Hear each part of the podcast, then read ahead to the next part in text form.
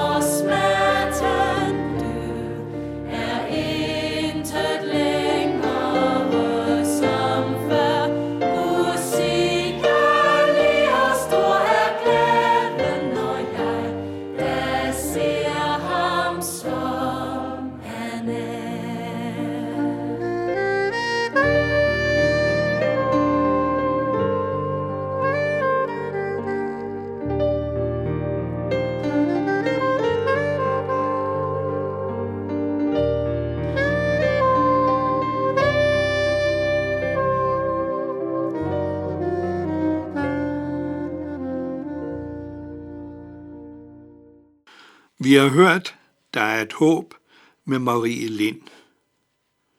I går talte vi om, hvordan Gud sendte en frelser, en messias til Israel og til hele verden, for at bringe retfærdighed til menneskene, fordi alle mennesker står skyldige over for Gud. Dette er på smuk måde beskrevet af evangelisten Johannes med følgende ord. For således elskede Gud verden, at han gav sin enborgne søn, for at enhver, som tror på ham, ikke skal fortabes, men have evigt liv. Johannes evangeliet, kapitel 3, vers 16. Jesu døds betydning taler apostlen Paulus om i det første brev til menigheden i Korinth, hvor han beskriver, hvad det var for et budskab, han havde prædiket for dem. Jeg overleverede jeg nemlig først og fremmest, hvad jeg også selv havde modtaget, at Kristus døde for vores sønder efter skrifterne, at han blev begravet, at han opstod på den tredje dag efter skrifterne, og at han blev set af Kefas og dernæst af de tolv. Det er 1. Korintherbrev kapitel 15, vers 3-5. I sit andet brev til menigheden i Korinth skriver Paulus lidt mere udførligt om sammenhængen i det, som vi kalder forsoningen. Men alt dette skyldes Gud, som forligte os med sig selv med Kristus. For det var Gud, der i Kristus forligte verden med sig selv og ikke tilregnede dem deres overtrædelser, men betroede os ordet om forligelsen. Ham, der ikke kendte til synd, har han gjort til synd for os, for at vi kunne blive Guds retfærdighed i ham. Hvad det indebærer, læser vi om hos Paulus i Romerbrevet. Men nu er Guds retfærdighed åbenbaret uden lov, bevidnet af loven og profeterne. Guds retfærdighed ved tro på Jesus Kristus for alle, som tror. Der er ingen forskel, for alle har syndet og har mistet herligheden fra Gud, og ufortjent gøres de retfærdige af hans nåde ved forløsningen i Kristus Jesus. Ham gjorde Gud med hans blod til et sonoffer med troen, for at vise sin retfærdighed, fordi han havde lavet de tidligere sønder ustraffede, dengang han bar over med dem, for i den tid, der nu er inde, at vise sin retfærdighed, så han selv er retfærdig og gør den retfærdig, som tror på Jesus. Romerbrevet kapitel 3, vers 21-26. Kort fortalt. Her ser vi, at Guds retfærdighed består i, at han skænker menneskene retfærdighed, uden at de behøver opfylde hans lov. Blot de tror på sønnen Jesus Kristus, der som syndfri var i stand til at opfylde loven, og ved sin død led lovens straf i stedet for mennesker. Martin Luther kalder dette det lykkelige bytte. Kristus gjorde et saligt bytte med os. Han tog vores syndige person på sig og gav os sin uskyldige og sejrende person. Det er det, som vi i kirken kalder retfærdiggørelsen, at mennesker bliver erklæret retfærdige af Gud, hvis de tror på sønnen Jesus Kristus. Det formulerer Paulus sådan igen i Romerbrevet. Den, der, den derimod, der tror på ham, som gør den ugudelige retfærdig, ham regnes hans tro til retfærdighed. Romerbrevet kapitel 4, vers 5. Det vil sige, at nogen, når nogen tror på Jesus, så skænker Gud vedkommende sin retfærdighed, sin tilgivelse.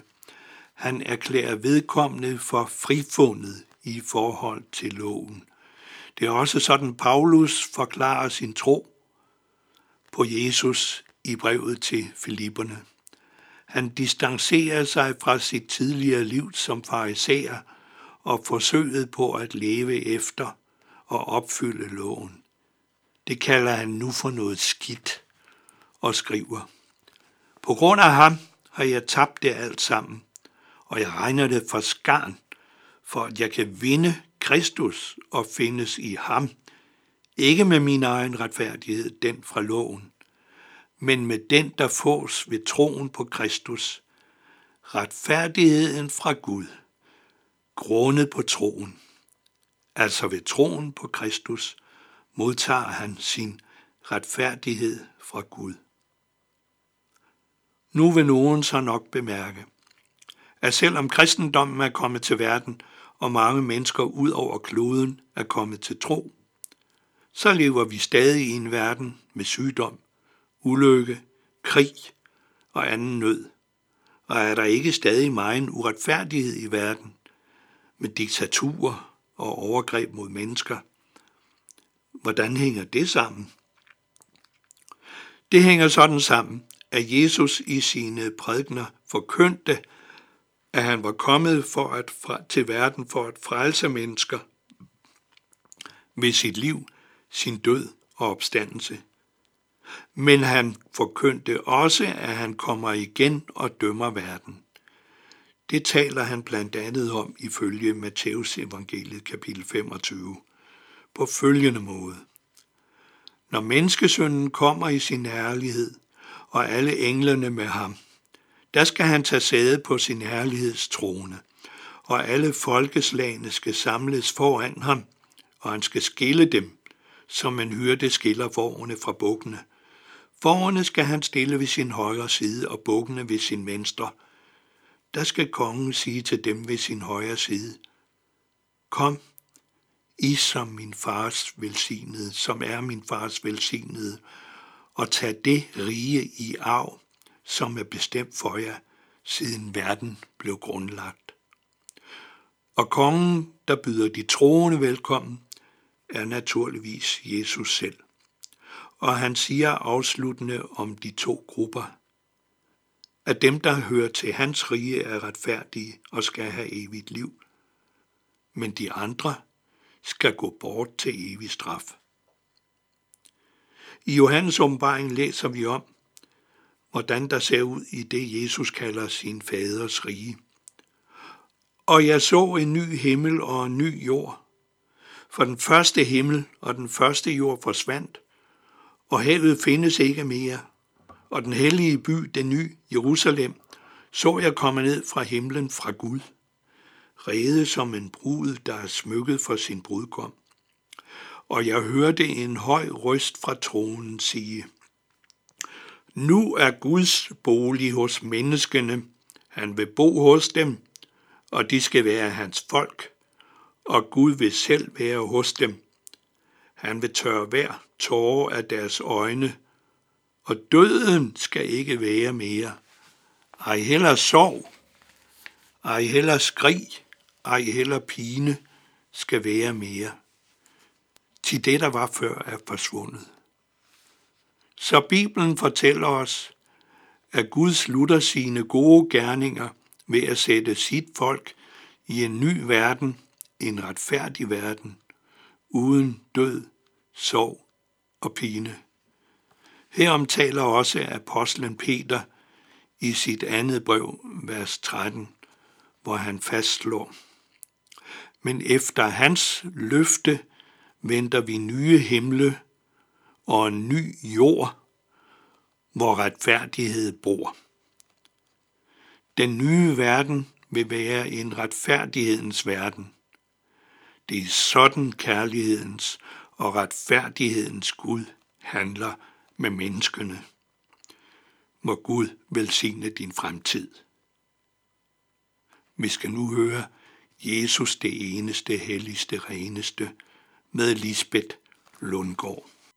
Thank you.